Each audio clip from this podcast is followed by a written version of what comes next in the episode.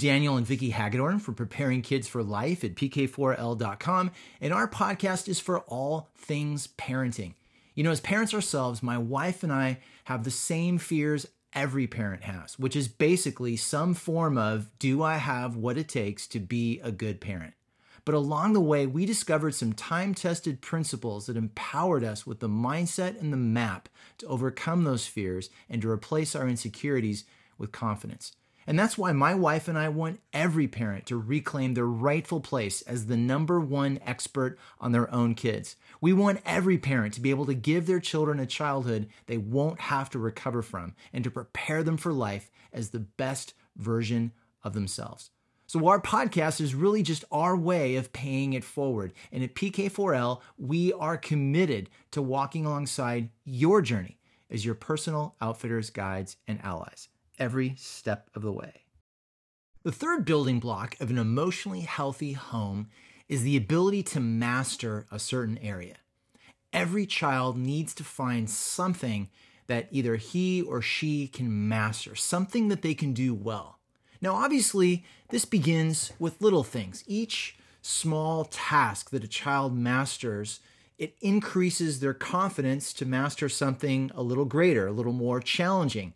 And because the parents are the mentor, you are building upon your child's confidence to gradually increase the challenge. And of course, eventually, the child is learning how to step into their design. You know, uh, Ken, Robin, Ken Robinson wrote a fantastic book uh, a while back called The Element, right? And, and this book is about how when someone finds where their skills meet with their passions, they have discovered the sweet spot, which he calls being in their element. In other words, they've mastered something.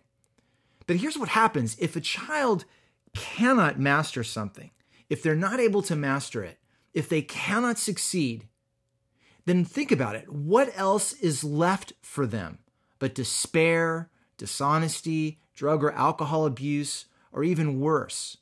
They will turn to whatever self medicating behavior can offer them relief from the pain of feeling useless, from that feeling of my story has no meaning.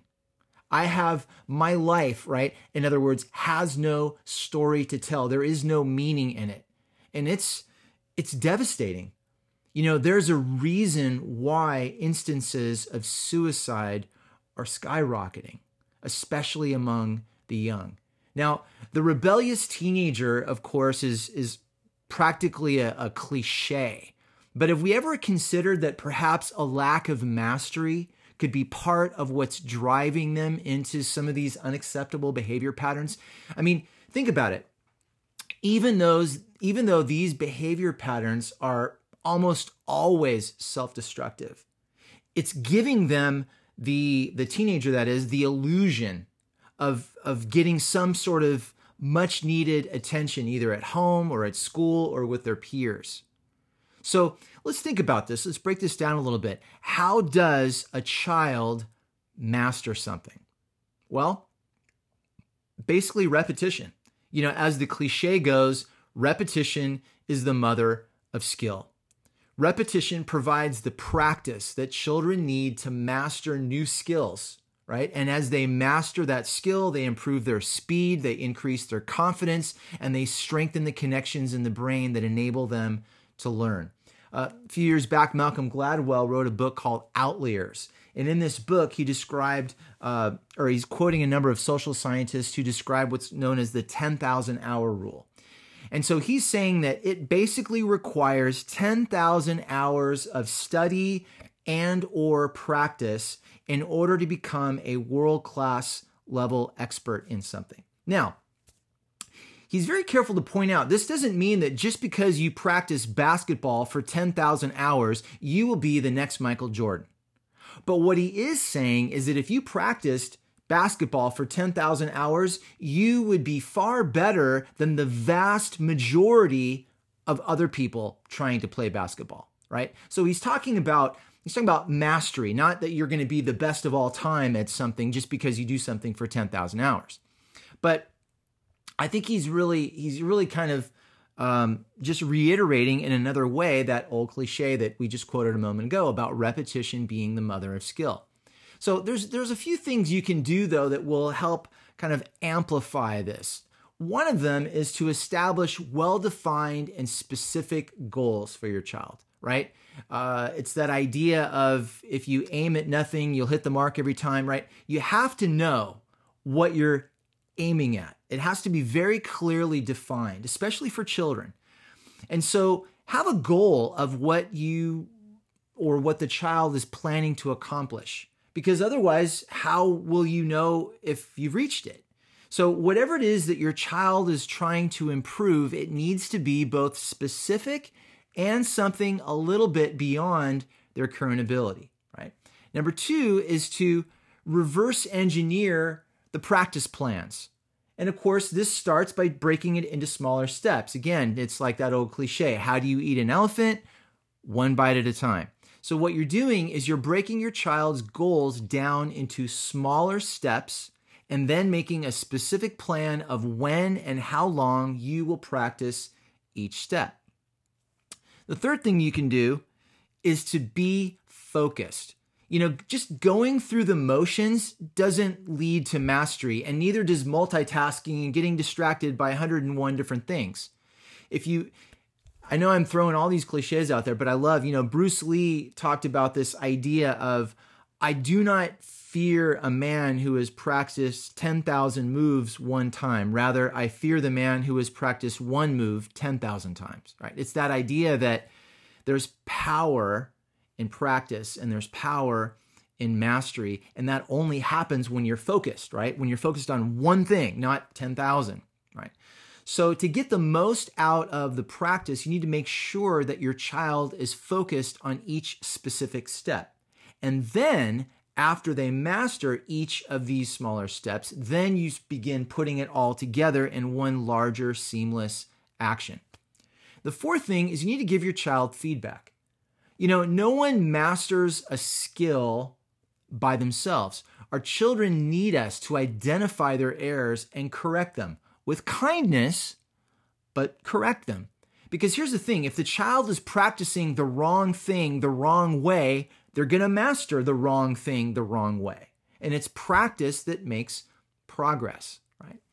The fifth thing is you want to push your child to get out of their comfort zone. You know, the, the child will never master something by doing what they already know.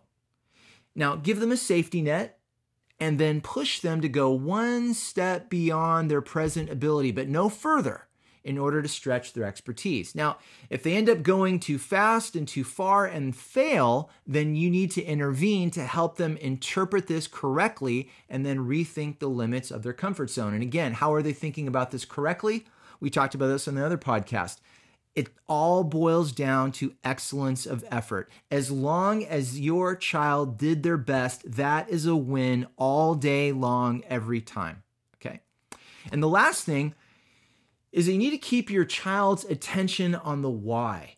You know, this is a this is a thoughtful process. You think about why are you doing this? You know, I remember in when I was teaching, and I found that uh, very early on, you know, if, if my students knew what we were doing, but more importantly, why we were doing it, they were so much better about buying into what we were doing because they knew I wasn't giving them a bunch of useless busy work. They knew I wasn't wasting their time with stuff. They knew that even if they didn't like it, at least what we were doing was helping them achieve the goal of learning, right? So when kids know the why, they get on board with it a lot better. And it's important, you know, especially when your child has something as they get older that they're trying to master, you know, something that they really are passionate about that merges with their skill set.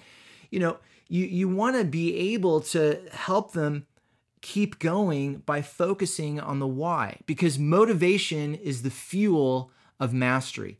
So if we're trying to maintain your child's motivation, then they need the emotional, logical, logistical reasons to continue. So what do I mean by that? Well, logistically, you can help your child maintain motivation simply by finding the most convenient time and place to practice. If there are too many logistical obstacles, like getting up too early, driving too far, an uncomfortable practice area, it's more likely that they will give up. The, the fewer barriers your child has to practicing, the more likely they will do it, right? And what this means in terms of the emotional and logical side of things is that parents need to be intentional in helping their child figure out why they want to do things, right? Why do they want to become the master of, you know, whatever it is they're practicing? You know, sometimes the emotional reason can even be a negative incident. You know, for example, I mentioned Michael Jordan earlier. You know, he was actually cut from his high school varsity team. And that immensely motivated him. I mean, he thrived on that, and that drove him to become, to become better. Or maybe it's something positive, like maybe a teacher or a boss or a parent, you know, somebody um, gave you your child praise about their skill, and that's driving them to work harder and to practice more. Whatever it is, whatever it is, your child needs to be very clear on the why, right? They need to be very clear on the why, or they will never devote the time and effort necessary to master something. So, mastery is the third block of an emotionally healthy home.